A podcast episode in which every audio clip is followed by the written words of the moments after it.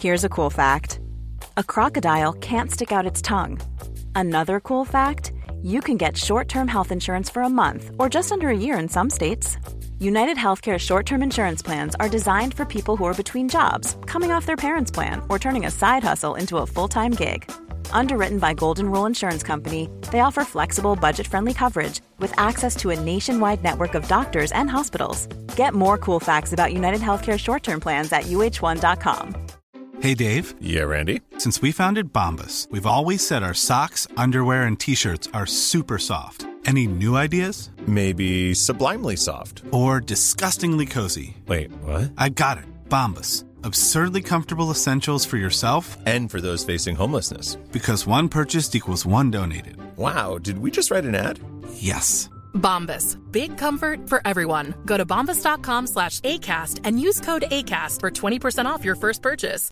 Mother's Day is around the corner. Find the perfect gift for the mom in your life with a stunning piece of jewelry from Blue Nile. From timeless pearls to dazzling gemstones, Blue Nile has something she'll adore. Need it fast? Most items can ship overnight. Plus, enjoy guaranteed free shipping and returns. Don't miss our special Mother's Day deals. Save big on the season's most beautiful trends. For a limited time, get up to 50% off by going to BlueNile.com. That's BlueNile.com. Hugo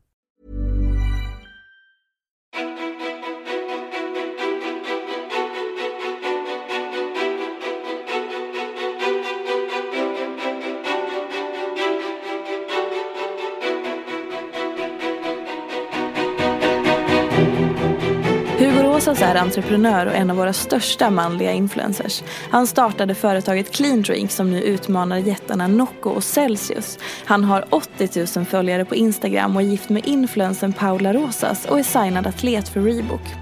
Och Hugo skriver en prisbelönt träningsblogg sedan många år och är författare till boken Superkroppen. Men livet med många följare innebär också en ständig granskning.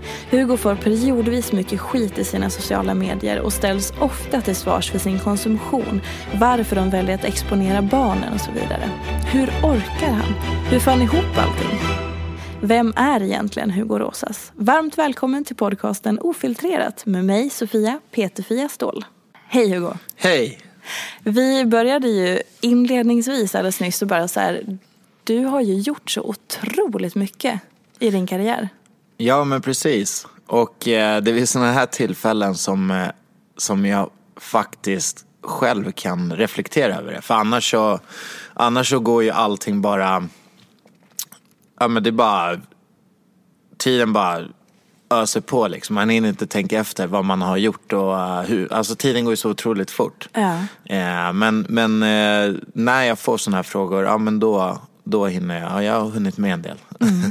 Absolut. Men om vi bara ska så här backa lite, om jag tänker på första gången som jag eh, uppfattade dig som profil, eller så här, ja men Hugo Rosas, vem är det? Det måste alltså ha varit för kanske tio år sedan och du var typ eh, ihop med Pau och hade någon så här om du hade webb, webb eh, eller vad säger jag, bloggportalerna typ eller skulle börja med det eller att du hoppade från Västerbron. Ja, men det var ju, eh, alltså där var ju en ehm, lite mörkare del av mitt liv kan man säga. Men, men det är helt, egentligen, ja, allt, den här, vad säger man, mediala karriären tog väl fart när jag var 19 för 10 år sedan. Då var jag ju med i eh, reality-såpan Rätte för Rosing. Eh, och sen efter det så hade jag väl ett eh, så kallat skandalförhållande med Pau och ehm, i den, I den vevan drog jag även igång min blogg med, med konceptet eh, Challenge Boy. Det. Eh, där jag skulle göra utmaningar som ehm, den, den utmaningen, alltså läsarna fick rösta. Så att eh, den utmaningen som vann gjorde jag helt enkelt. Och egentligen så var jag nog först med typ eh, videoformat på, på bloggar och, och vloggar liksom. Ehm, så att det, det var ju så min grundidé när jag började blogga. Det, det var det konceptet liksom. Eh, bara en sån här parentes, men var det du själv som bestämde då, ja ah, hoppa från Västerbron eller typ göra något annat galet? Eller var det de som fick komma med förslag och sen valde du två som de fick rösta på? Ja, men man, alltså, det- med tidens gång så fick man ju mycket förslag. Eh, men, men i början så satt man ju själv och, och jag har ju aldrig egentligen haft någon speciell spärr så det var så här. Alltså det fanns ju mycket att göra, det tog ju aldrig stopp. Och så, ja men hoppa från Västerbron, ja men det kan jag väl göra. Men eh, tror ni den vinner då? Är det så kul att kolla när jag hoppar från Västerbron? Och så, Är inte det livsfarligt? Jo, jag har ju, jag, jag fick ju veta det i efterhand. Alltså jag, jag, jag tänkte aldrig så, utan jag tänkte jag ska göra min utmaning. och så hoppade jag. Men, eh, men efteråt har jag förstått att det är ju en del som har, har faktiskt dött där och eh, det är 30 meter. Så det, man kommer ju upp i, i 95 kilometer i timmen tror jag. Alltså hur var den upplevelsen? Eh, alltså det var, jag, var, jag var nervös, eh, rädd. Men sen så bara, nu gör jag det. Så hoppade jag bara. Men jag kommer ihåg så väl när jag stod där vid, vid räcket liksom. Och, ja, nu, eh, nu hoppar jag då. Och det, det kändes liksom, eh, nej, det, det, var, det, det, var, det var läskigt. Det var. Att ingen hindrade dig och bara det här är för sjukt. Ja, men jag vet ju att han, eh, han som filmade uppifrån, han, han sa ju du behöver inte hoppa om du inte vill. Bara för att typ rädda sitt eget skinn om det skulle hända något. Då har han ändå sagt det. Ja. Så att, eh, nej men det var... Helt otroligt. Men okej, men vägen därifrån. Alltså, jag vet ju att du eh, har så, uttalat dig om att du inte gillar ordet influencer. Utan det är mer entreprenör och det är ju väldigt talande för det du har gjort i din karriär. Du har ju som sagt, du drev bloggportalerna, flera stycken. Ja men precis. Och så drivit företag och nu har, kör du clean drink. Och så. Vad är det liksom, vad är det i dig som gör att eh, entreprenör känns bra men influencer känns mindre bra? Nej, alltså för mig så, jag har ju aldrig drivits av att ha den största bloggen egentligen. Eller, jag har aldrig drivits av att vara en influencer utan jag har mer drivits av att eh, göra grejer, eh, affärer och eh, till exempel när jag bloggade då var ju, jag, jag har alltid liksom haft mål med mina grejer. Jag känner som influencer kan man inte riktigt ha eh, mål på samma sätt. Så att mi, mina mål har ju varit när jag var först att bli största manliga blogg och en av Sveriges största bloggar och därefter så kom ju en ny utmaning och det var ju att eh, bygga upp de här bloggportalerna. Ehm, så, så att mitt fokus har egentligen aldrig varit eh, att vara en influencer. Så det är väl lite det som jag känner att, att eh, det är som att kalla en, en fotbollsspelare för, för någonting annat. Li, alltså lite så. Lite förminskande. Ja, ja, eller inte förminskande, mer att jag tycker inte att det är mitt yrke. Nej. Eh, för att influencer har ju blivit ett yrke och jag känner inte att det, att det är det jag fokuserar och jobbar med även fast det är en, en stor del av mitt liv. Liksom. Eh, men du lever ju tillsammans med Paula som också är, hon är ju en av Sveriges största influencers. Ja, Eh, precis. och framförallt med inriktning med så här mycket familjeliv och ni har två barn som ni exponerar ganska mycket och så. Och det jag upplever som hänger med er och så här, ser vad som händer det är att ni får otroligt mycket skit. För allt ni gör i princip i perioder. Ja, alltså Av era följare då ska tilläggas. Ja, men eh, ja, det där går väl i vågor liksom. Men, eh, men absolut så är det ju folk som har, har synpunkter hur, hur vi ska leva våra liv. Eh, men det är ju någonting man får räkna med när man är i den här världen. Alltså det är så det är. Vad är det som ni får mest ifrågasättanden kring just nu då? Just nu så är det väl konsumtion skulle jag säga. Paula får ju otroligt mycket eh, otroligt mycket hat kring sin, eh, kring sin träningsresa och hur, hur hon ska göra liksom. Och, och um, det, det är på något sätt, det spelar ingen roll om hon, om hon är eh, gravid så hon är inte fin som gravid. Är hon eh, efter förlossning då är hon, eh, då är hon liksom eh, mullig eller vad man säger. Och, och när hon drar igång och tränar och blir vältränad då är hon för vältränad. Det, alltså det finns inget som kan göra de som hatar, göra dem nöjda på något sätt. Det går Nej. inte att... Eh, så att det, det är ju det är ju baksidan med det här. Att man ska, att man ska behöva stå ut med allt det där liksom. Och sen läser senast nu att det var mycket kring ert resande och klimatet och sådana saker. Det, ju, det finns ju alltid någonting att anmärka på.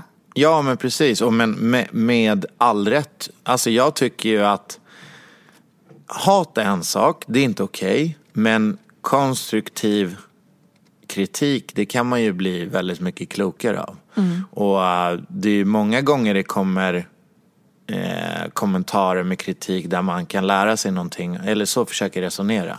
Och det är, ju, det är ju en stor fråga just nu kring konsumtion och vår miljö. Liksom. Så att det är, eh, för mig så um, jag, jag eh, har aldrig liksom på, jag har aldrig påstått att jag är, är något, eh, alltså jag lever ju väldigt eh, långt över som man ska när det kommer till konsumtion. Men jag försöker ju eh, försöker lära mig hela tiden att bli bättre. Så det, det tycker jag är viktigt. Finns det någonting som du så vet att så här, oh, den här kommentaren tog jag verkligen till mig av och lärde mig eller den, den tog eller den förändrade någonting hos dig? Ja, eh, alltså jag har inget specifikt nu men, men det är ganska ofta jag kan Första gången jag läser en kommentar så, så blir jag så här, men kan dra åt helvete. Mm. Och sen läser jag den igen och så läser jag den igen och sen så där någonstans trillar poletten ner. Eh, jag försöker liksom hela tiden gå in med en ödmjuk inställning till kommentarerna. Och eh, är, det, är, är det hat och sånt, det, det, alltså, jag bryr mig inte så mycket men, men eh, just när det är konstruktiva kommentarer, då bryr man sig på ett annat sätt. Mm. Eh, så att absolut. Det här med Paulas träning som du var inne på. Jag, frågade, jag spelade ju in ett avsnitt med Pisha precis innan här och så frågade jag henne, är det någonting som du tycker att jag ska fråga Hugo om? För ni är ju kompisar sedan ganska länge. Ja. hon sa det att, ja men fråga honom om eh, Paulas träning och hur det känns att vara number two, hennes ord då, in the family. Så här, hur känner du? För du har ju varit den som har drivit träning och så här, gjort mycket av din träning och du har tävlat i crossfit och liksom, träning är ju din grej och nu så kommer frugan jag antar att det är så här hon menar. Och så här, gör världens träningsresa, satsar stenhårt, får väldigt mycket ris och ros då. Men så här, hur, hur förhåller du dig till hela, hela den grejen? Är då Pishas fråga. Eh, jag tycker att det är fantastiskt. Eh, träning har ju alltid varit en stor del av mitt liv. Och eh, på något sätt så blir ju förhållandet så mycket enklare om man har gemensamma intressen. Mm. Eh, och nu i och med Paulas träningsresa så förstår ju vi varandra på ett annat sätt när det kommer till träning. Eh, tidigare så har inte hon kanske förstått varför jag ska dra ut och gymma i tre timmar i Thailand och taxin tar en halvtimme enkel väg. Nu gör hon det. Samma sak som jag förstår ju henne till 100% och jag stöttar ju henne till 110% också. Så att jag älskar hennes träningsresa och att jag blir klassad som nummer två, det, det rör inte mig i ryggen för att jag vet att jag är nummer ett. du, du behåller ändå den positionen. Ja, men precis. Men, men för så här, vad, för min, nu måste jag sortera mig lite, men så här, min fördom är att det läggs väldigt mycket mer på en eh, kvinnlig influencer än en manlig. Det kan, nu får du rätta mig om jag har fel. Nej, men det är, är absolut jag ingen fördom. Det för att du ju... har ju en unik insikt i och med att du är gift med en kvinnlig, för, en kvinnlig förebild och influencer och du själv är en manlig förebild och influencer. Vad, vad är det för skillnad? Du har liksom the unik insight tänker jag. Men det är ju stor skillnad. Det är det va? Eh, jättestor skillnad. Mm, jag sätt? får ju aldrig en kommentar om jag står i bara överkropp på gymmet eller står och spänner mig eller leker med barnen på ett hårt sätt eller um, inte... Alltså det kan vara så här, jag kommer undan med allting för jag är ju bara en kille. Mm. Typ så är det fortfarande lite grann i samhället. Medans eh, Medans Paula kan göra någon, någon liten skitgrej men, men det är verkligen oansvar. O, alltså hon tar inget ansvar då. Som, alltså, mm. Så att vi lever ju verkligen kvar så här. På, på många sätt har ju Sverige kommit väldigt långt men på många sätt kan man också känna att fan har vi inte kommit längre. Eh, och eh, nej, det, det är verkligen så. Jag, jag, jag får i princip inget hat kring min kropp eller, eller hur jag uppfostrar mina barn eller någonting sånt. Och du är pappa, du är inte mamman heller. Och det läggs väl Precis. en helt annan förväntan på mamman än pappan också. Ja, verkligen.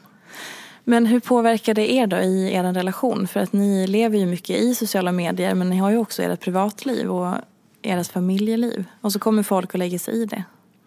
Eh, nej men det, alltså jag och Paolo har en jättestark grund att stå på. Så att eh, jag skulle säga att det, det, det gör ingenting mot vårt förhållande. Vi, vår familj är så, alltså vi är så lyckliga och så glada och, och eh, vi vet ju vart vi har varandra och hur vi är. Så att eh, den här uh, låtsasvärlden på Instagram och, och blogg, det, de, de känner ju inte oss på riktigt. Och det, det är både jag och Paula rätt medvetna om. Men är det så enkelt att förhålla sig till det som att man bara så här skakar av sig en elak kommentar? Eller om det är någon som återkommer och som lämnar så här tio kommentarer i veckan som är ren dynga. Så här, skrapar det aldrig in och kommer liksom lite innanför så att du så här tar åt dig till slut? Alltså jag kan ju bara svara för mig själv där. Eh, men eh, ja, alltså jag vet inte om jag har varit med om för lite hat. Så att det jag får är inget speciellt. Men jag kan ju typ bli förbannad. Den kommentaren som gör mest, mest, mig mest förbannad det kan ju vara så här om någon skriver att min klocka är falsk eller någonting. Vad, Alltså- vad är det i det då som gör att du brinner till? ja, men då tycker jag då går man, då går man över gränsen. För att då vill du bevisa, då är det någonting som triggas i dig. Exakt. Ja. Då vill jag liksom bevisa, jag, jag vet inte men det, det är så konstigt det där för att det är så här, fan vad ful du är. Alltså kom igen, det, det är, ja, synd för dig. Ja. Eh, så att det är väl några sådana där grejer man kan, man kan få men det, jag kan ju inte ta åt mig av sånt. Men eh, det är som när det blir så här Nej jag, vet- nej, jag vet inte, men det, nej, jag, tar, jag tar väldigt, väldigt sällan åt mig. Eh, Men just då, så här, okej, men då, eh, nu hobbyanalyserar jag här. Ja. Så här, okej, men du har eh, gjort en lång resa där du har kämpat dig upp och jobbat och tjänar mycket pengar och du kan köpa de coola, liksom, schyssta grejerna som du vill. Och så kommer någon och bara, nej men du, Ja, nu är, men- då det- triggas det någonting i dig. För Ja, att du är så här, nu, jag- jag ska bevisa mig själv. Det kanske är det där, jag vet Eller? inte. Eh, Men jag tror också att det kan ha att göra med att jag är uppvuxen helt utan pengar och har fått jobba mig till varenda, eh, varenda krona jag har. Och eh, det är känsligt, det är det. Så att jag, jag tror att det är någonting med liksom barndomen, uppväxten som kommer, kommer fram när det, när, när det där händer. Hur var, hur var din uppväxt då? Eh, jättebra. Eh, mina föräldrar är fortfarande gifta och jag, vi, jag kommer från en väldigt fin familj med tre äldre bröder. Men, men eh, alltså inge, vi har aldrig haft pengar.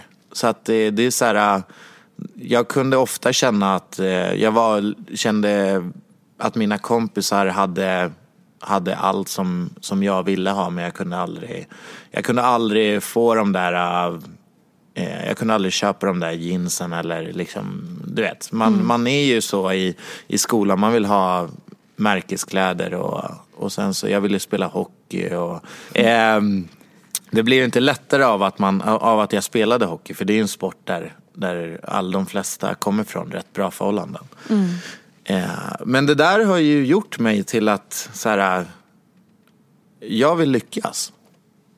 Så att jag har ju fått en vinnarskalle från, från uppväxten. Och just att du lyckas ekonomiskt. Alltså Ja. få, Alltså få jag, jag vill aldrig behöva känna det som jag kände när jag var barn. Jag vill aldrig behöva att mina barn ska, ska behöva känna som jag gjorde. Jag, jag, jag är liksom skiter i om jag blir eh,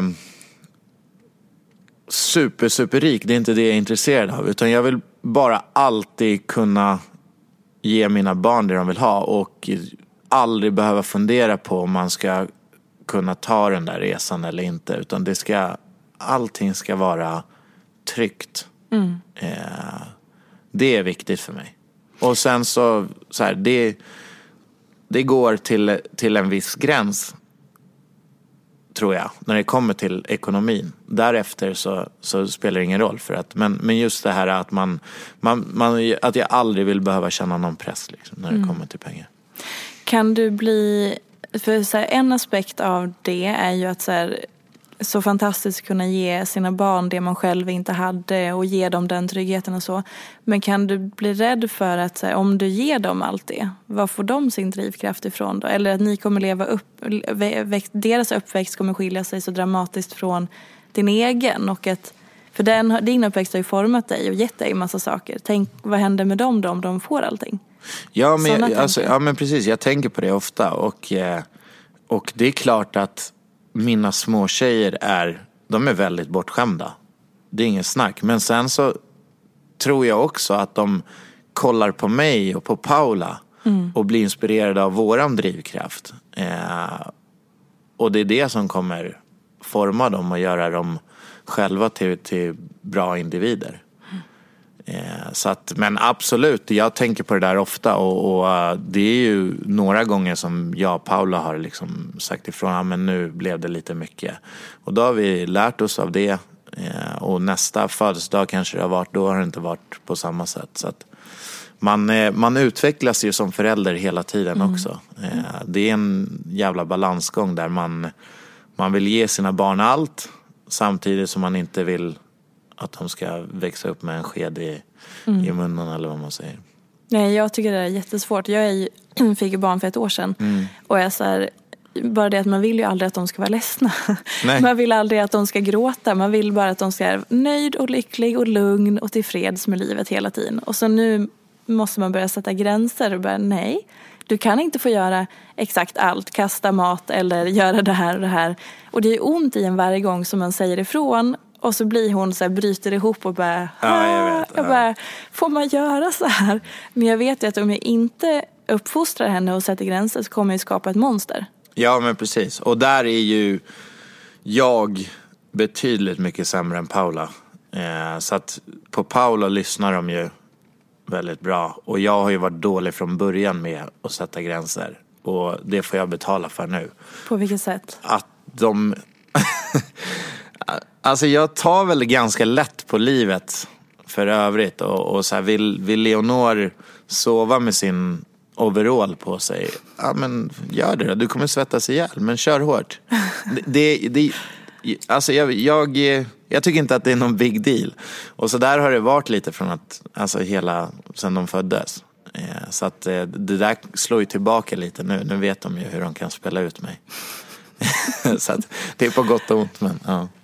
Men du, var, du och Paula var ju båda ganska unga när ni fick eh, ert första barn. Ja, men precis. Hur, eh, hur var det? Så konstig fråga. Men hur var det att bli en sån ung förälder och sen också att ha så mycket som ni hade. Så, ja, men ni hade eran, era sociala medier som ja. såg på er och sen kanske folk inte förväntade sig att du Hugo Rosas med din historik som challenge boy och allt det här skulle gå och bli pappa helt plötsligt. Nej, det var ju nog väldigt få som trodde på att det skulle fungera. Eh, jag hade oddsen emot mig kan man säga. Men eh, det var ju hemskt. Alltså, det, det heter, den heter Ofiltrerad den här mm. podden. Va? Så att mm. eh, det var tufft. Alltså det var sjukt tufft att ställas inför en sån grej när man var så ung. Paula var ju Eh, får se här. Hon blev gravid när hon var 20, Molly kom när hon var 21 och jag var 22, 23. Mm. Så att vi var ju väldigt unga och uh, vi, vi bara, det var tur att vi tummade på att vi skulle hålla ihop för att annars hade det aldrig gått. Hade ni planerat det? Nej. Privat fråga, men eh, nej. nej. vi hade inte planerat det och vi eh, övervägde ju alternativen väldigt länge. Men min mage sa att vi skulle köra. Så jag eh, jag, jag pushade Paula lite grann till att så här, allting löser sig. Vi har ju kärleken, vi har allting och allt annat det, det kommer komma. Mm. Eh, och alltså idag, fan vad vi gjorde rätt. Mm. Verkligen. Det är så här, det är fantastiskt. Jag säger att det är hemskt men det är samtidigt helt fantastiskt med barn. Det, mm. det finns ju inget. Men, men just det här graviditeten för Paula var tuff. Första året för mig och Paula och Molly var ju, alltså det var otroligt tufft. Vi eh, gjorde ju sådana här rookie-misstag där, där både jag och Paula gick upp på natten när Molly vaknade. Så att båda var lika trötta på morgonen. Du vet, det räckte med att man blåste åt fel håll så flippade den andra ur. Eller tvärtom. Så att eh, det var enormt tufft. Sen, sen så började det, och jag tror också det har med att vi blev äldre också, men sen började det släppa efter något år. Eh, och blev bara mycket bättre med, med Leonor då var det så här, när, när Paula blev gravid med Leonor, då, då, var jag, då sket jag på mig. Då var det så här, nu är allting frid och fröjd.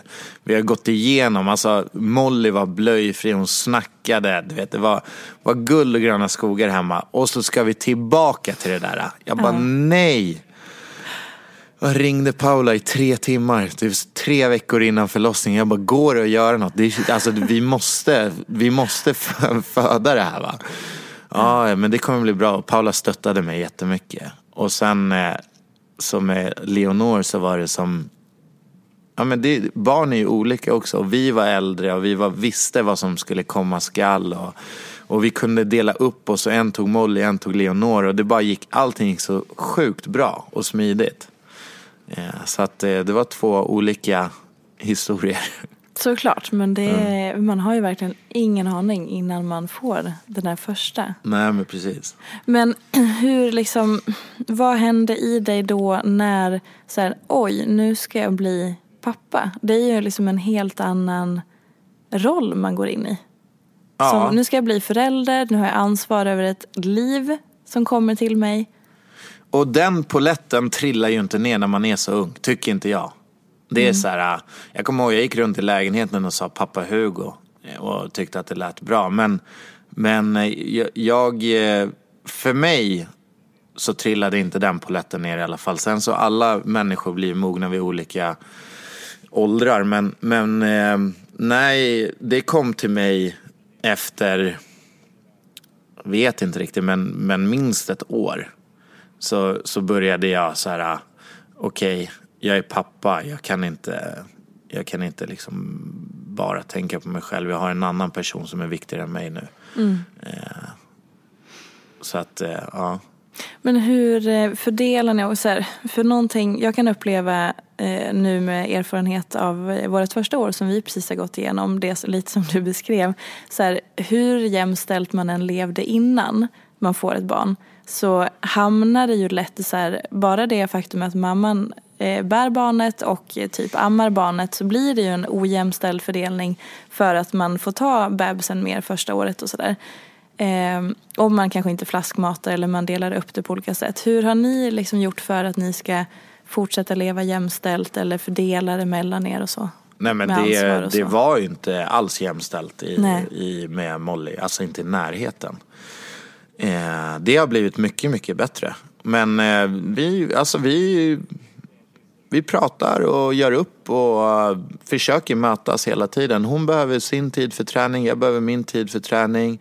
Vi behöver tid ihop. Eh, det, det, alltså jag tycker att vi har helt, nu har vi det helt perfekt men det, så har det inte alltid varit. Speciellt alltså, som vi har pratat om, Paulas träning, den kom ju inte, den fanns ju inte då. Mm. Och jag hade ju massor med intressen. Jag skulle tävla i crossfit, jag hade företag.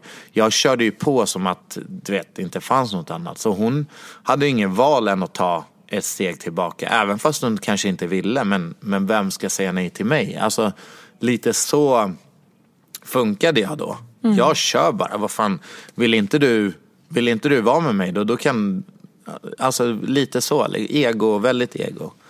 Eh, sen har det ju blivit bara bättre och bättre och bättre och bättre och nu är det så här, jag, jag tycker att vi är helt jämställda hemma.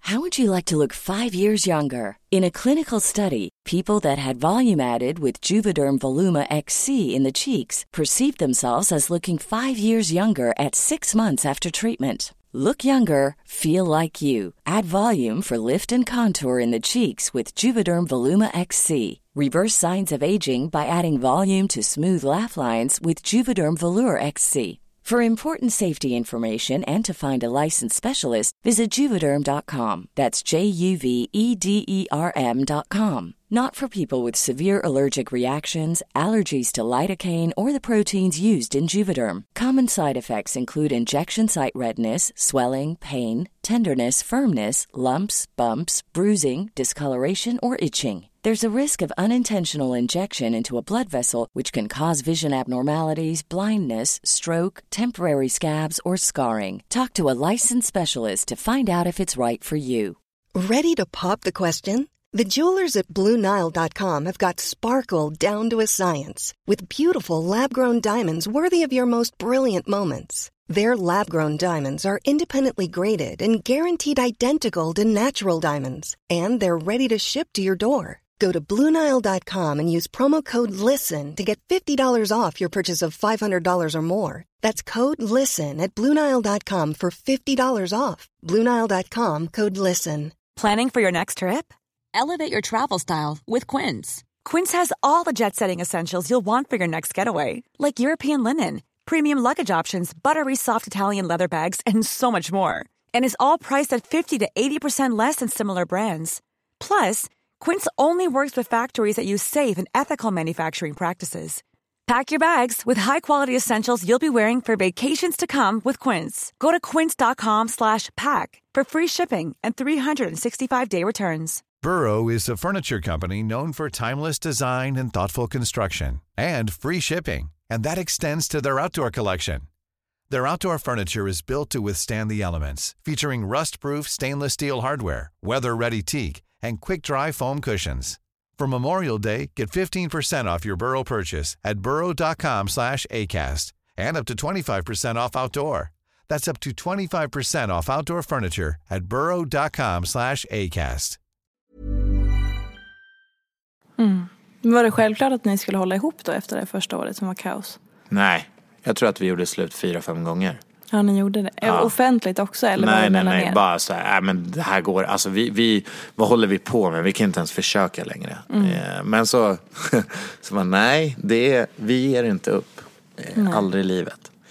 Eh, och eh, man tror ju att just där och då att livet är över, men det är verkligen inte så. Men gick det så långt att ni flyttade isär? Eller? Nej, nej. Nej. Nej, utan det var mer så här bråk. Och sen så var vi ifrån varandra några timmar och så kom vi tillbaka. Åh, jag älskar dig!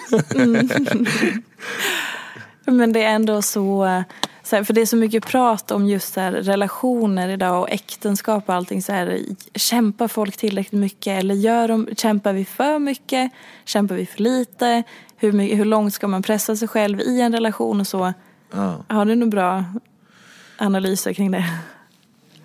Nej, men jag tycker ju definitivt att man ska, man ska kämpa. Och jag tycker ju också att giftermålet är ju en bra grej där också för att då blir det lite tuffare. Eh, Men så här, dagens samhälle med sociala medier, Facebook, Instagram, man kan träffa gamla flörtar som man, som man liksom eh, gick i skolan med för 15 år sedan. Allting är så, ligger så nära till hands. Så att det här, eh, det här med att skita i förhållandet är så lätt nu för man vet det, det finns så mycket annat som lurar bakom hörnet. Det, är, det, det är någonting jag tror i alla fall som gör att folk inte krigar.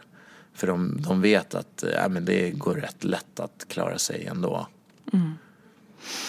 Åh gud. Men då har du heller aldrig kört Tinder-grejen? Nej, Inte jag heller. Vet inte, har vi missat något? Jag vet inte. Jag satt inne på en kompis Tinder och alltså Ja, det är väl jättespännande men, men jag, jag, jag vet inte. Alltså det har ju, alltid, det har ju funnits dejtingsajter när jag har varit singel och så men det har aldrig varit min grej. Men Tinder kanske skulle vara det, ingen aning. Nej, jag vet inte. Det känns som en så här, i och för sig det säger ju så, det passar ju våran tid för att det är ju väldigt utseendefixerat överlag. Ja. Så att det är klart att, och det kan man ju inte sticka under stol med men, men det, utsidan är väl det första man attraheras av när man ser en annan person innan man får lära känna den såklart. Ja men precis.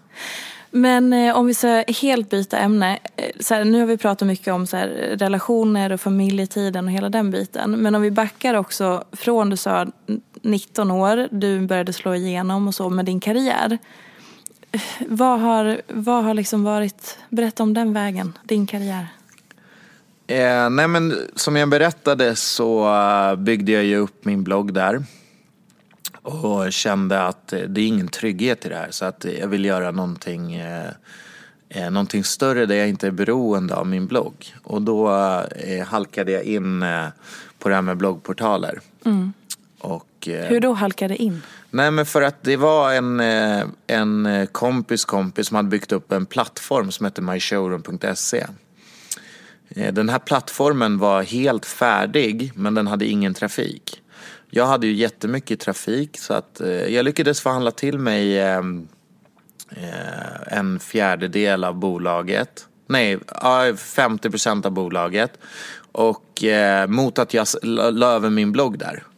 Eh, och efter det så började vi jobba.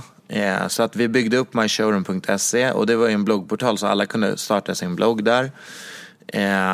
Fick den till att bli jättestor och så bara, men då kom vi på det här, för det fanns inte riktigt då heller, det här med nischade, nischade bloggar som är liksom för att sära på olika målgrupper. Så man skulle kunna ta mer betalt av annonsörer.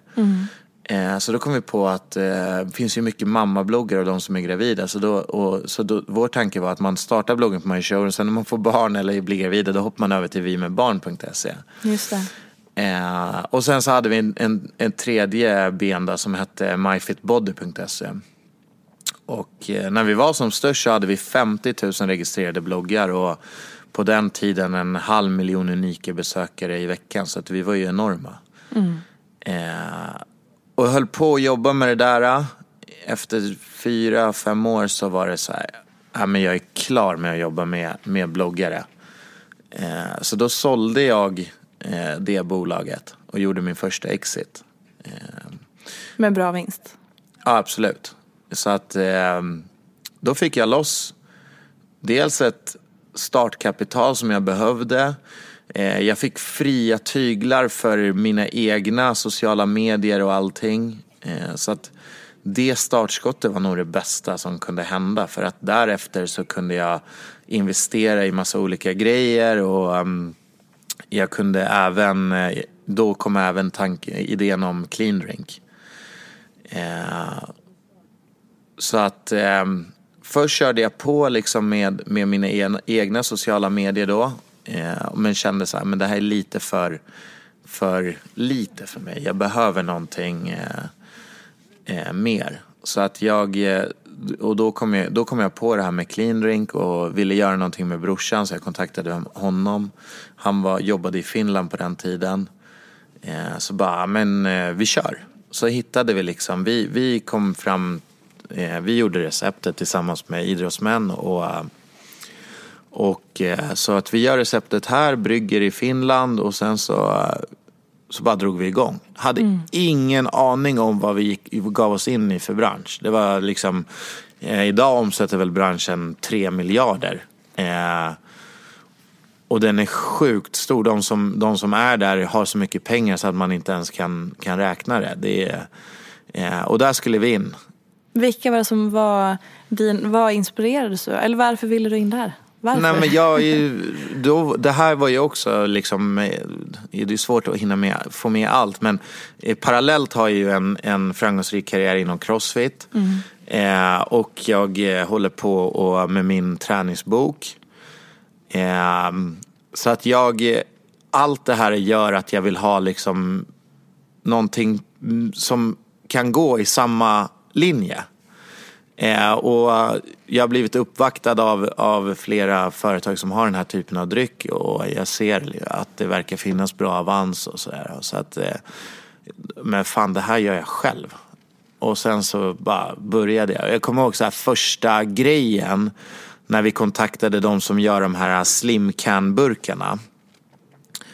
Eh, för vi tänkte så här, men vi kan väl beställa 10 000 burkar och sen gasar vi. De bara började nästan skratta. Eh, minsta orden 200 000 burkar.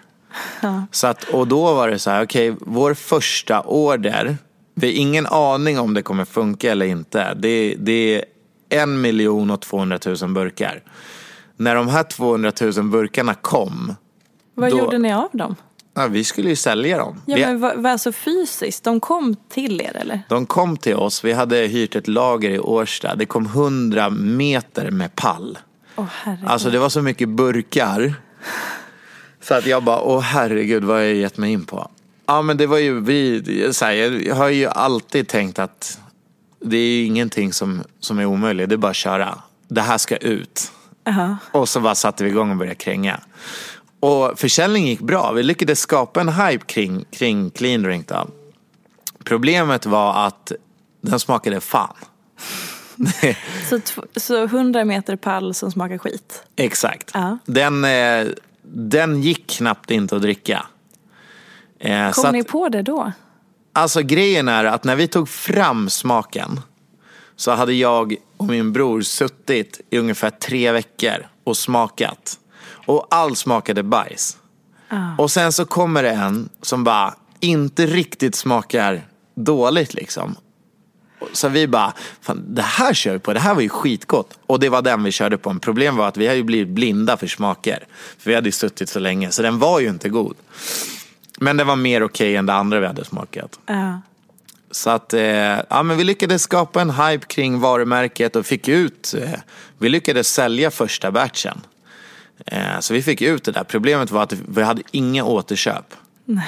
Så det var ju så här, okej. Okay, eh, vi, vi backar enormt varje vecka. Det var som en påse med hål i. Eh, och, um, så att till slut så var vi så här, okej okay, vi måste göra någonting. Eh, och så satte vi oss vid skrivbordet igen och uh, liksom la ner allting. Vi gjorde en ny plan. Så att vi måste ta fram nya smaker, vi måste ändra designen på burkarna. För den första burken var vit, den syndes inte alls i hyllorna. Mm. Och så började vi, och så vi måste, vi måste tänka mindre, vi kan inte gå ut i hela landet, vi har inte täckning i hela landet. Eh, så vi började jobba från Stockholm. Och eh, fick fram päron, eh, vattenmelon och lime citron tror jag och blev, gjorde liksom färgglada burkar och började jobba smått. För att det vi tänkte var att nu börjar vi jobba smått, vi bygger på varumärket och samtidigt om vi är små så kan vi jobba på smakerna hela tiden och uppdatera dem tills de är 100%. Eh, det var vår strategi och eh, så hade vi en plan om att vårt för, första vår, vår första kedja vi ska in på det, det ska bli 7-Eleven Pressbyrån för det är ett otroligt bra skyltfönster. Mm. Så kommer vi in där så, så, så blir jag automatiskt klassad som en premiumprodukt och eh, vi når ut till väldigt många människor. Eh, efter ett års förhandling så fick vi grönt tecken från Reitanda som äger 7-Eleven Pressbyrån. De tog in oss i sortimentet. Och det här var du vet, det här är inte länge sedan. Det här är alltså vecka 15. Det är mindre än ett år sedan. April. Just det. Då kom vi in på, då, då har vi hållit på och krigat i lite mer än ett år med smakerna och liksom bara hållit oss flytande. Och så kom vi in på 7-Eleven Pressbyrån. Timingen då var också att vi, våra smaker satt 100 procent. Så mm. att när vi kom in på 7-Eleven Pressbyrån, då hade vi precis fått till smakerna så att de var supergoda. Och då började resan bli rolig. Så att, eh, alltså där, där, från april, eh, så då, då lossnade det. Mm. Så det var ju helt fantastiskt. Och sen så, nu är vi ju även inne på eh, ICA. Eh, kom in på ICA centralt. Och eh, igår så fick vi grönt ljus från alla Preem. Mm -hmm. så 2019 kommer ju bli fantastiskt. Kul, grattis. Tack. Men jag tycker det är så intressant eh, att höra för just att det är ju lätt att se framgången och det är lätt att se allt det här när det väl sker. Att säga, åh nu firar vi att vi har kommit in på ICA eller nu firar vi det här. Men det är väldigt sällan man får komma in bakom och höra allt det där andra som hände. Som när du står där i Årsta och bara, vad fan ska jag Nej, göra men... med 200 000 burkar som smakar skit? Exakt, och det, det, är verkligen så. Alltså framgången kommer inte bara serverad. Nej. Klockan var 05.00 när jag stod där i Årsta och såg de här pallarna. Jag har även mött min bror som jag, som jag grundade det här med på kontoret. Han hade stressutslag på hela kroppen. Var typ ja. två minuter från att gå in i väggen. Vi har, alltså vi har, vi har ju satsat nästan allt vi har i det här. Och känna, ja, och där är ju så himla tur att jag har haft mina sociala medier. För det har ju varit en, en inkomst för mig under tiden som vi har byggt upp det här. Medan för min bror som har, också har två barn, familj, hus, inte kunde ta någon lön. Mm. Det var lite värre för honom. Så att jag är ju egentligen när vi började känna att, att medvinden kom så blev jag självklart jätteglad för min egen skull och det men mest glad för min bror. Mm. För han, han trodde på mig, han ville jobba med mig och han lämnade sitt, sin trygghet i Finland. Han jobbade, hade ett jättebra jobb. Han bara lämnade allt det och satsade allt på det här. Så att eh, det, det är verkligen krig innan, innan, man, innan man lyckas. Så är det alltid. Ja, och det är så viktigt att prata om för att ofta, idag så är det väldigt mycket prat om entreprenörer och att äh, väldigt många vill ju bli entreprenör. Och att det är så här, man kan lyckas så stort och man får följa framgångssagor, man får en, se, liksom komma lite bakom och bli inspirerad och så här, där kan jag också. Men det här är så här, ja, det är en lång väg fram till din första miljon eller din första framgång, att du ska fira. Alltså att vara entreprenör handlar ju väldigt lite om framgången och firandet. Om man jämför med hur mycket som pågår bakom. Verkligen, verkligen. Och sen så skulle jag säga att det är inte framgång och firandet som driver mig. Eh, utan det är ju vägen dit som jag drivs av. Att få känna att man hela tiden tar ett kliv i rätt riktning. Sen när jag är uppe på toppen då är det inte intressant för mig längre. Mm. Utan det är på något sätt det här vägen dit som, som jag drivs av hela tiden. Och uh, det är, det är precis som du säger, många tänker ju att de ska bli egna företagare och, och de vill bli entreprenörer. Men, men det är så här, i slutändan handlar det om att det ska vara mer pengar på kontot än vad som går ut från kontot. Det är inte så glamoröst i, i slutändan att vara egenföretagare för det handlar oftast bara om att få fakturorna och ekonomin att gå ihop. Mm. Eh, så här, sen, eh, sen så kan man ha hur bra idéer som helst men, men kommer inte pengarna in så spelar det ingen roll hur bra din idé är. Mm. Eh, och det är det som många glömmer bort. Men om det är så här, för att ge någon som lyssnar ett hum som sitter där och bara, ah det är så sjukt inspirerande det Hugo berättar. Eh, men vad då, hur gör man då? Hur börjar man? Hur mycket pengar behöver man för att starta ett sånt här bolag? Till exempel. Alltså du lär ju behöva, jag, jag brukar säga att du ska tänka att du ska klara dig i ett halvår mm. på egna pengar. Så alltså det, privat sparande. Exakt, så det mm. du puttar in i, i att starta någonting, eh, du ska klara dig ett halvår med lön och kontor och, och liksom, så att ha en summa som, som täcker det i ett halvår. För sen ska företaget kunna bära sig lite grann efter ett halvår. Mm. Eh, sen kan det självklart ta längre tid också. Men, men jag tror det absolut viktigaste när man startar någonting, det är inte pengarna i sig utan det är att man tror på det. För det är otroligt många jag träffar som, som så här, de vill, de har en bra idé, de vill starta eget men de är inte beredda på att lämna tryggheten. Så de har en fot kvar i tryggheten, en fot i, i entreprenör och, och egna företaget. Där skär det sig väldigt, väldigt hårt. Antingen så ger man allt eller så avvaktar man. Mm. Eh, det, det är nog min, mitt största tips. Alltså att man Kör man fullt ut och gasar och tror på det, då, då kommer det gå. Och då kanske det är en indikation på att här, om du inte riktigt vågar ta det steget att lämna trygghet, då tror du inte på det tillräckligt mycket. Exakt, men så är det ju. Mm. Någonting annat som vi inte pratar så himla mycket om eh, när man pratar om ekonomi och pengar och sådana saker, det är ju just så här, eh, alltså faktiska summor Eh, framförallt kanske kring, kring influencers och samarbeten och vad, så här, ja, men vad tjänar en bloggare eller vad... Alltså, jag kan tycka att problemet i vår bransch är ju att eh, så vi, som influencers då, även om, om vi så bortser från din entreprenörssida så har du, du tjänar ju pengar på sociala medier och du är ju en influencer också. Ja, men precis. Så här, vi vill bli tagna seriöst. Influencer är ett nytt yrke och sådana saker.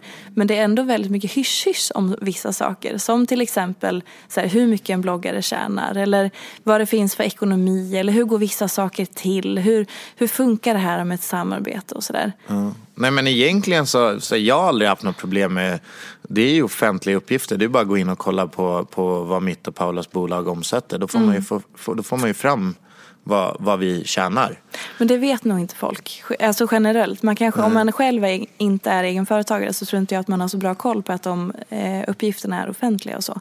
Nej. Men bara så här, eh, om du vill berätta, så här, när du, för du, när vi, om vi går tillbaka till My Show, Showroom och hela den processen. Ja. Då gick ju du inte in med pengar i, i det bolaget när du sa att du fick 50 procent. Ja men precis. Men sen så när du gjorde en exit så fick du ju pengar. ja men precis. Så du bytte ju värdet av din statistik när du gick in. Exakt. Så då sätter man ju en värdering på vad är min blogg värd?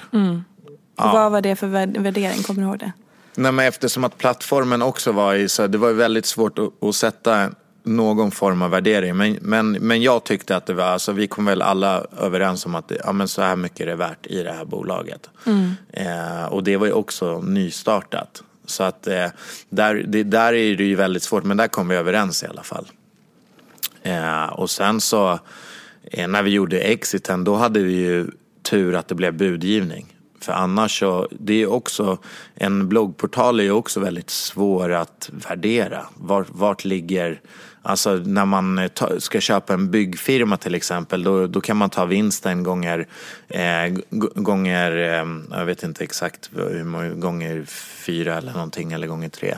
Eh, och då får man fram ett hum om värdet på på bolaget. Men, men en bloggportal så finns det så mycket andra aspekter. Det finns ju liksom potential och vad, vad man sitter på för kontrakt. Och, så att omsättningen säger ju inte alls, alls allt i en, i en mediebolag.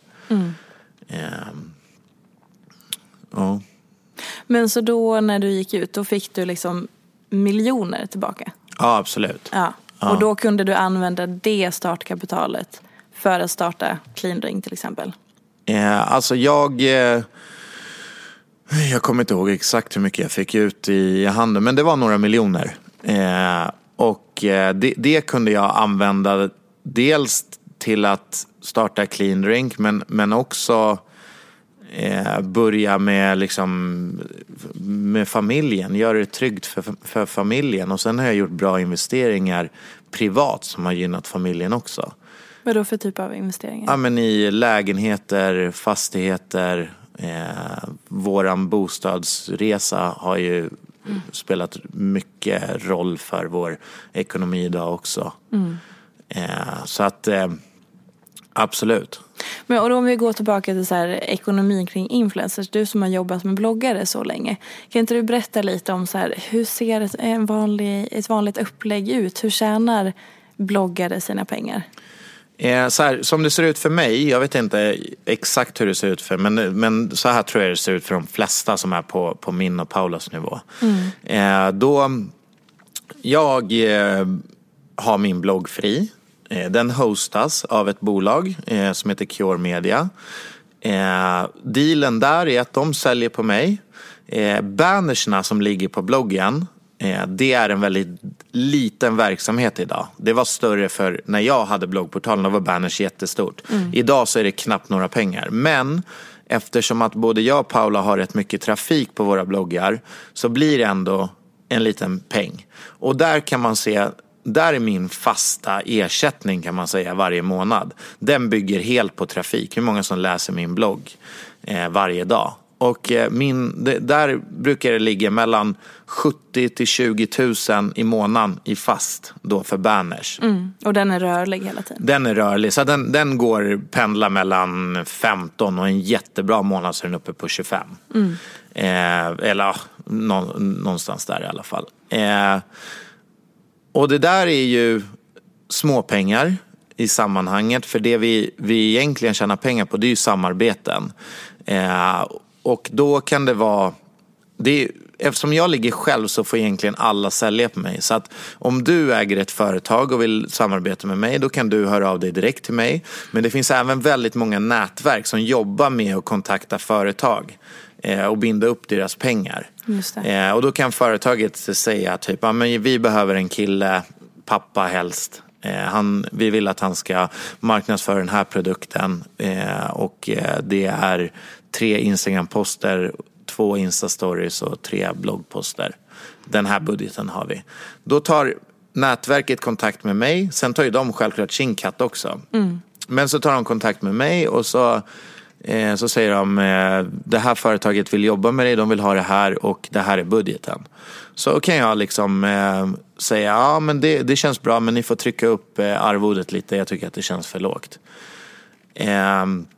Så kommer man överens, ett avtal binds, att jag ska göra tre bloggposter, det kommer kosta, det kommer kosta jag kommer få 70 000 för det.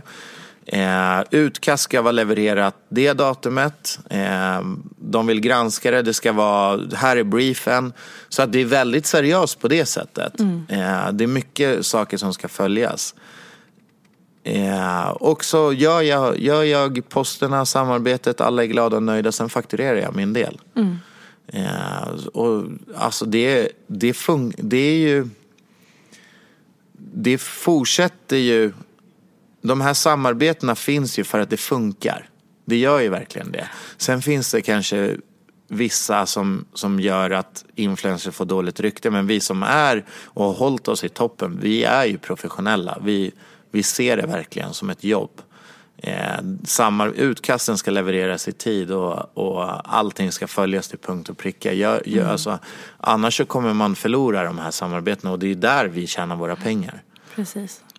Ja, och det är ju en lång väg bakom. Man kan ibland uppfatta det som att någon som följer kanske tror att det är någonting man själv har eh, mejlat och så bara slänger man upp en liten bild och sen så är det färdigt. Mm. Men det är ju en lång process där bakom och det är ofta kanske tio, ett tiotal personer inblandade för att man har, ibland har man inte ens direkt kontakt med kunden utan det går via din eh, agent eller din Exakt. ditt nätverk och de har via en PR-byrå som har kontakt med en mediebyrå som till slut har kontakt med kunden och så är det tio personer på en lång rad.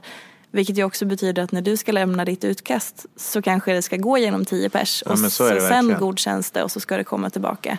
Nej men och sen också så här, det, det folk inte vet, de ser ju reklamen och att det är mycket reklam men om de visste hur många förfrågningar man har och hur mycket som jag inte ställer mig bakom och hur mycket pengar jag egentligen tackar nej till Mm. då skulle nog folk få en annan syn på det också.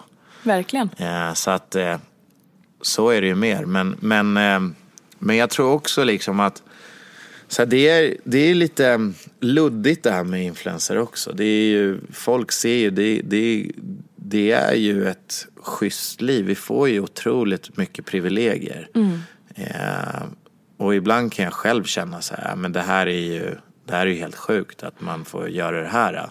Men samtidigt så här, det är klart jag gör det om jag får chansen. Mm. Men jag, jag tänk, kan tänka mig att det där sticker ju säkert i många folks ögon. Ser influencers på alltså gala efter gala och, och med resa efter resa och allting är, är sponsrat. Eh, men det är, det är så det är.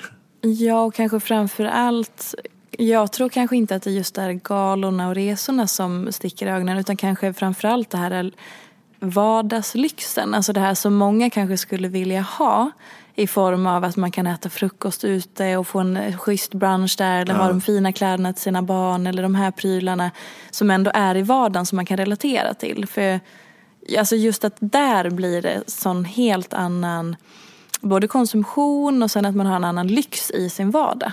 Ja, och det, ja, jag köper det till 100 procent. Eh, det är därför jag känner att jag måste göra mer. Mm. För att det är inte för mig ett jobb på det sättet att vara influencer. Just det. Eh, så att jag, jag, jag köper det till, till 100 procent. Eh, samtidigt också så här, hade jag haft ett jobb som jag hade trivts med och haft den lönen som, som alltså en bra lön och allting och en trygghet hade jag velat byta det mot en influencers liv? Jag vet inte. Varför inte det då? För att jag tycker inte att ett influencerliv är så glamoröst som det framställs. Nej. Jag, alltså jag tycker verkligen inte att det är, att det är eh, läckert på, på något sätt. Jag, jag, jag kan känna, just nu så känner jag var och varannan dag att jag bara skulle vilja stänga av luren vid fyra. Nu när vi åker till Vietnam över jul, lämna telefonen hemma. Men eh, det, det kommer jag inte göra. Nej. Så att det finns ju för och nackdelar med allting. Alltså så många gånger jag bara, nej nu skiter jag i det. Men kommer du skita i det då ändå? Ja, absolut. Är inte det ändå svårt att lämna? Jo, men det är ju, jag har alltid sagt att när jag, när jag inte tycker att det är kul och när jag inte behöver pengarna längre då, då, kommer, jag, då kommer jag lägga ner. Och jag är rätt, jag, jag är rätt nära. Ja. Men kom, så här, för nu med Clean Drink, är, det- är inte det företaget beroende av dina sociala medier? Lite grann. Nej, inte. Alltså, jag skulle, in, min Instagram kommer jag inte lägga ner. Men just så här jobba kring, eh, kring det, speciellt bloggen som jag har hållit på så länge med, är jag, är jag trött på liksom. Eh, men eh, nej, jag skulle inte säga att Clean Drink är beroende av mina kanaler. Inte inte längre. Nej, I- det måste vara en milstolpe. Ja, men i uppstartsfasen så, och det var ju det, det var ju min tanke med mina sociala kanaler också, bara bygga upp grejer. Eh, och använda mina sociala kanaler på rätt sätt. Och det, det har jag gjort, men, men nu, alltså jag, det, de som följer mig vet vad Clean Drink är. Så att det, det jag, och jag får inga, jag, då ska jag väl vara med i Paradise Hotel om jag ska få ett liksom, eh, tillskott på följare. Men de som, de som följer mig, de har följt mig ett bra tag. Vi är som en jävla stor familj på något sätt. Eh, och för eh, lite mer än ett, ja men nu är det nog ett år sedan, då anställde jag en assistent också. Som avlastar mig redan nu otroligt mycket. För annars skulle jag aldrig kunna hänga med heller. Ehm, en annan grej, du pratade om att eh, precis där i uppstarten och när, ni, när du och din bror i företag var så här, nu måste vi göra en förändring och att din bror var, du sa två sekunder från att gå in i väggen.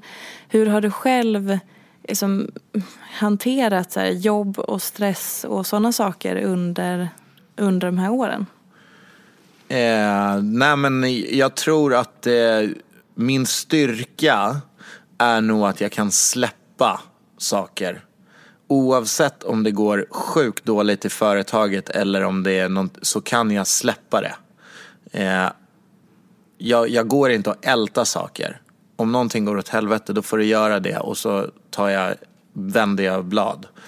Och där är nog en av mina främsta styrkor eh, som gör att jag kan hålla den här eh, farten på allting. Eh, jag grubblar inte så mycket utan jag, jag, jag kör på liksom. Och, och ska jag ta det lugnt, jag har ingen problem med att slappna av med familjen trots att det är grejer som händer eh, bakom min rygg. Eh, så att ehm, Det låter ju eh, som en, eh, verkligen, en, eh, vad säger man, beundrans... Alltså någonting som man skulle vilja ha, att bara kunna stänga av grejer. Ja, alltså jag, eh, i alla fall för mig har det varit en väldigt bra grej. För jag har alltid haft så många järn i elden. Och så här, men det, jag, jag sover ändå bra. Och jag, jag verkligen är med familjen och så här, jag, jag, det kommer lösa sig. Det, nu, jag kan inte påverka någonting just här och nu och då, det gör mig avslappnad. Så jag går inte och stressar upp mig över saker. Gud vad skönt. Har det alltid varit så? Ja, jag tror det. Så länge jag kan minnas i alla fall. Har du någon i din närhet som du här, har fått det ifrån eller som har ingjutit det i dig?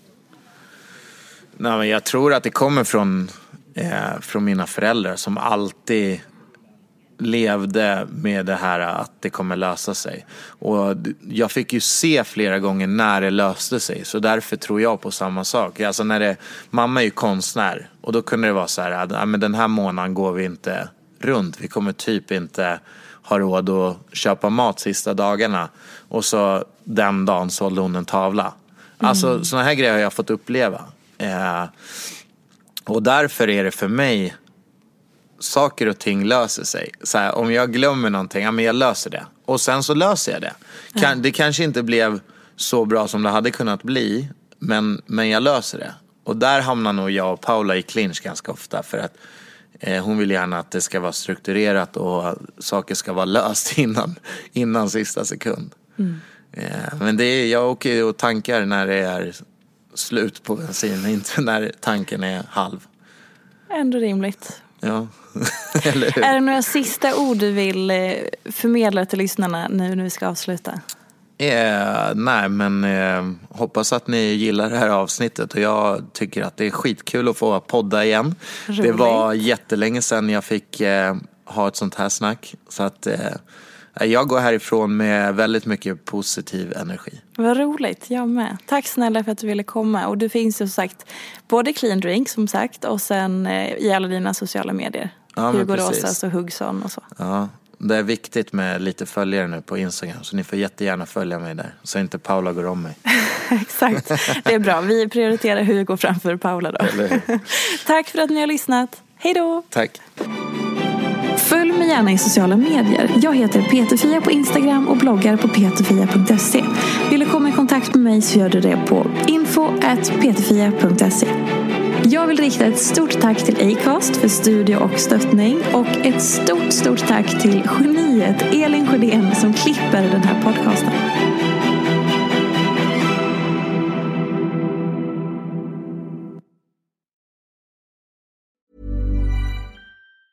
A lot can happen in three years, like a chatbot may be your new best friend. But what won't change? Needing health insurance. United Healthcare Tri Term Medical Plans, underwritten by Golden Rule Insurance Company, offer flexible, budget friendly coverage that lasts nearly three years in some states. Learn more at uh1.com. Cool fact a crocodile can't stick out its tongue. Also, you can get health insurance for a month or just under a year in some states. United Healthcare short term insurance plans, underwritten by Golden Rule Insurance Company, offer flexible, budget friendly coverage for you. Learn more at uh1.com.